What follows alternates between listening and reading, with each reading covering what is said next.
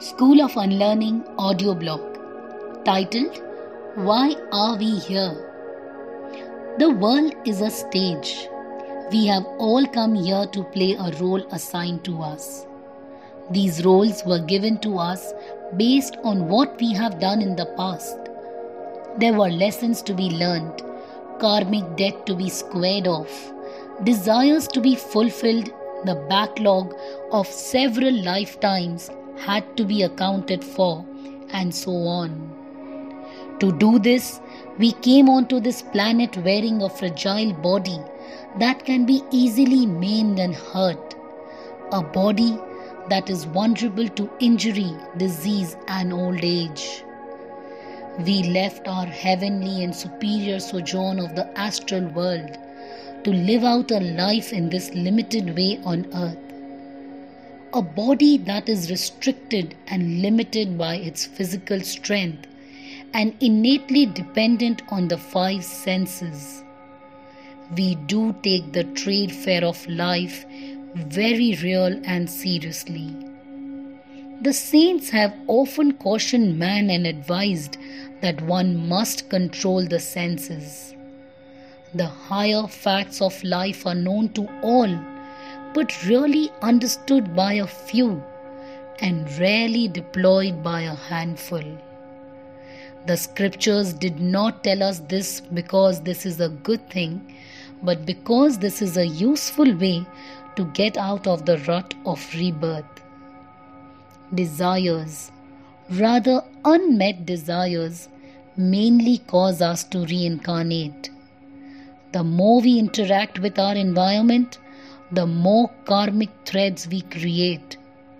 The sense engagements start a new account book of give and take.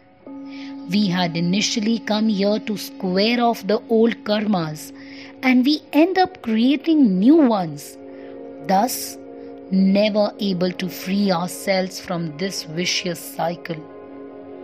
This endless cycle goes on till the sum total is a zero. Now that we are here, let us discuss our reactions in this world. Here is a very important fact being sensitive and emotional are not the same thing. A sensitive person has a finely attuned sense to decipher and feel his or her environment. An emotional person is the one who reacts because of it. It is always so that people think that their troubles are the biggest. They are emotional about themselves and yet do not sense others' problems adequately.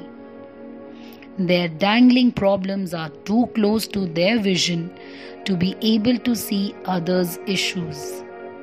Such people are grown up babies.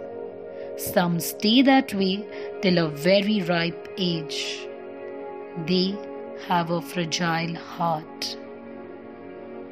Those who are sensitive and have the maturity to manage their upheavals are the light workers those who have brought light, hope, and service to the world.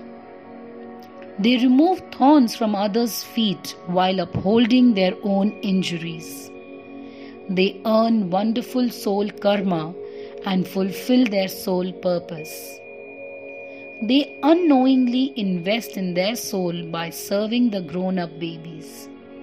However, they must thank the people they help Without them, there would have been no service possible. When such service is rendered for no returns, it becomes a hallmark of God in man's form. A true Nishkam karma. At the same time, emotional people undergo turmoil.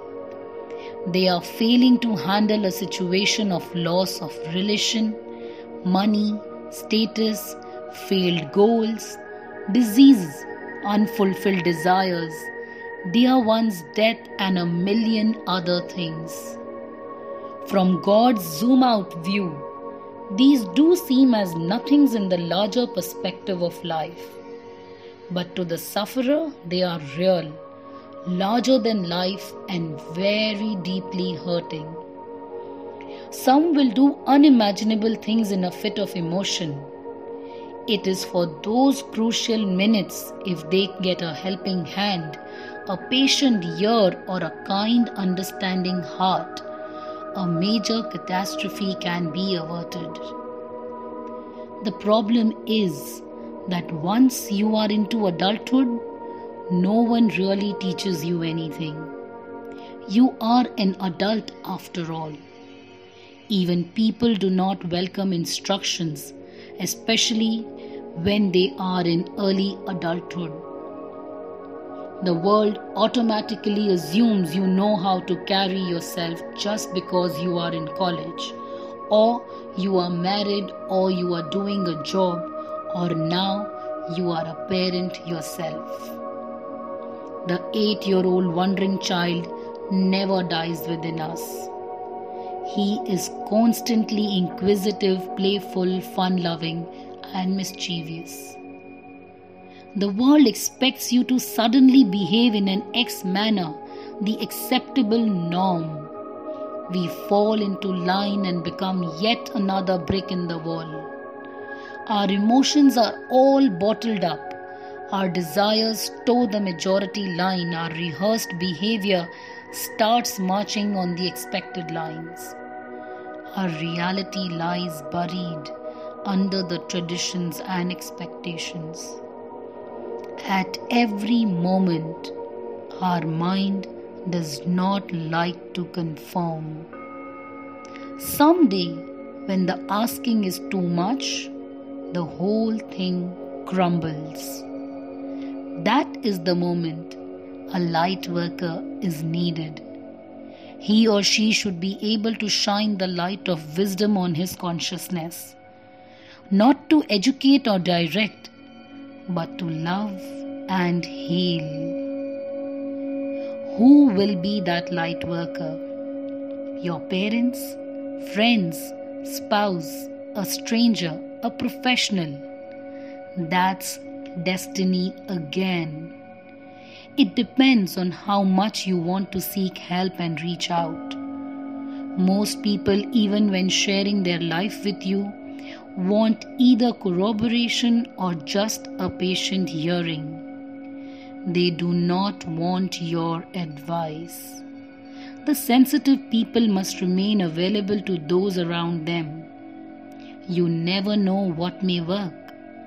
A smile, a hand on the shoulder, a silent presence, a genuine appreciation, patience, kindness, or some physical or monetary help. In this battle of Kurukshetra, the daily challenges help us to square off karmas. They should be highly welcomed.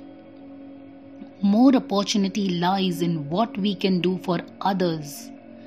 Anyone taking our help does us a favor by accepting our service. If we successfully detach from the service we render as God's work, then our soul has progressed several notches. If we take personal credit, we have to incarnate to take the same service back from that soul. Why are we here? To serve detachedly and realize who we really are and not just know that we are made in God's light. School of Unlearning, Realigning Consciousness.